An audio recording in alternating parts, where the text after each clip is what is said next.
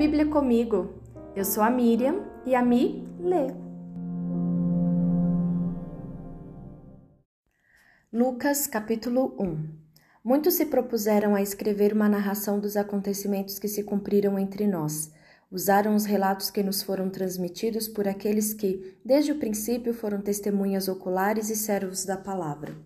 Depois de investigar tudo detalhadamente desde o início, também decidi escrever-lhe um relato preciso, excelentíssimo Teófilo, para que tenha plena certeza de tudo que lhe foi ensinado.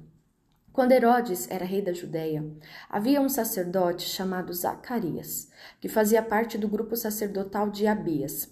Sua esposa Isabel também pertencia à linhagem sacerdotal de Arão. Zacarias e Isabel eram justos aos olhos de Deus e obedeciam cuidadosamente a todos os mandamentos e estatutos do Senhor. Não tinham filhos, pois Isabel era estéril e ambos já estavam bem velhos. Certo dia, Zacarias estava servindo diante de Deus no templo, pois seu grupo realizava o trabalho sacerdotal conforme a escala. Foi escolhido por sorteio, como era costume dos sacerdotes, para entrar no santuário do Senhor e queimar incenso. Enquanto o incenso era queimado, uma grande multidão orava do lado de fora. Então um anjo do Senhor lhe apareceu, à direita do altar de incenso. Ao vê-lo, Zacarias ficou muito abalado e assustado. O anjo, porém, lhe disse: Não tenha medo, Zacarias. Sua oração foi ouvida. Isabel, sua esposa, lhe dará um filho, e você o chamará João.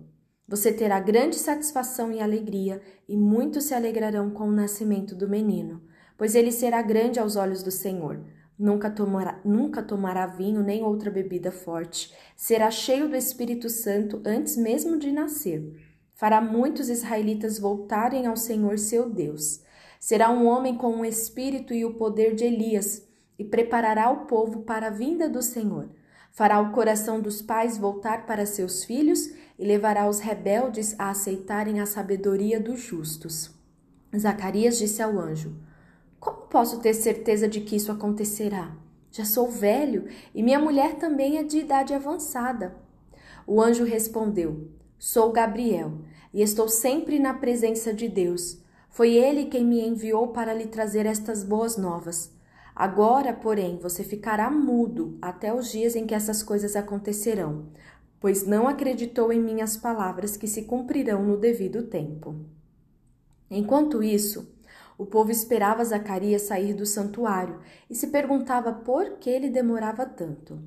Quando finalmente saiu, não conseguia falar com eles e perceberam por seus gestos e seu silêncio que ele havia tido uma visão no santuário. Ao fim de seus dias de serviço no templo, Zacarias voltou para casa.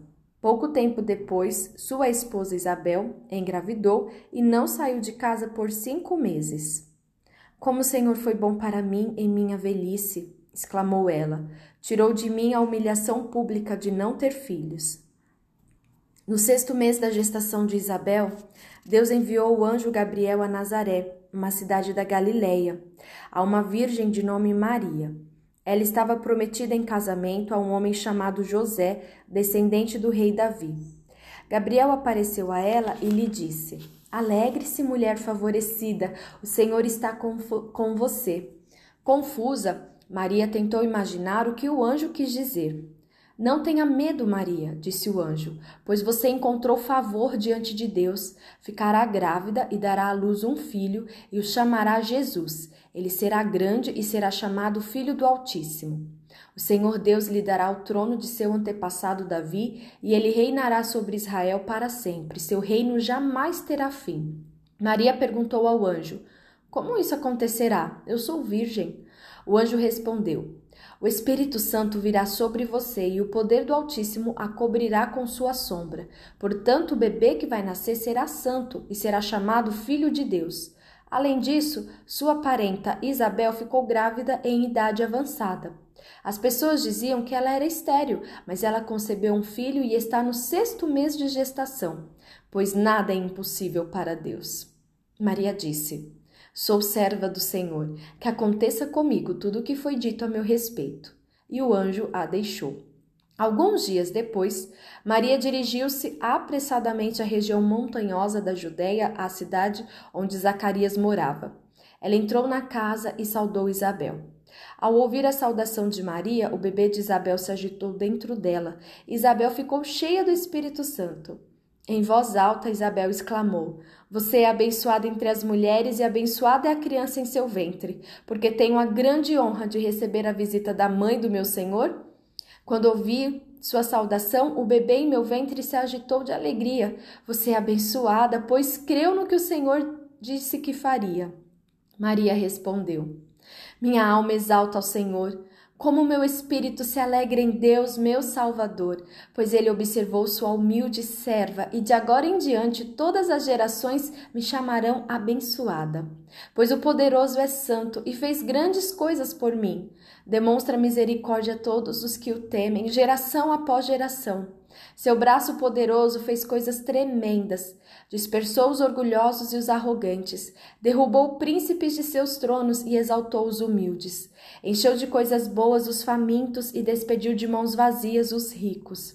Ajudou seu servo Israel e lembrou-se de ser misericordioso, pois assim prometeu a nossos antepassados, a Abraão e a seus descendentes para sempre.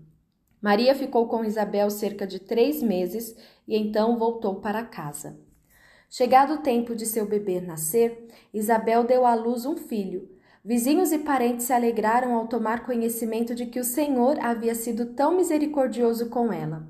Quando o bebê estava com oito dias, eles vieram para a cerimônia de circuncisão. Queriam chamar o menino de Zacarias como pai, mas Isabel disse: Não, seu nome é João. Então eles lhe disseram: Não há ninguém em sua família com esse nome. E com gestos perguntaram ao pai como queria chamar o bebê. Ele pediu que lhe dessem uma tabuinha e, para surpresa de todos, escreveu: Seu nome é João. No mesmo instante, Zacarias voltou a falar e começou a louvar a Deus. Toda a vizinhança se encheu de temor, e a notícia do que havia acontecido se espalhou por toda a região montanhosa da Judéia. Todos que ficavam sabendo meditavam sobre esses acontecimentos e perguntavam: O que vai ser esse menino? Pois a mão do Senhor estava sobre ele.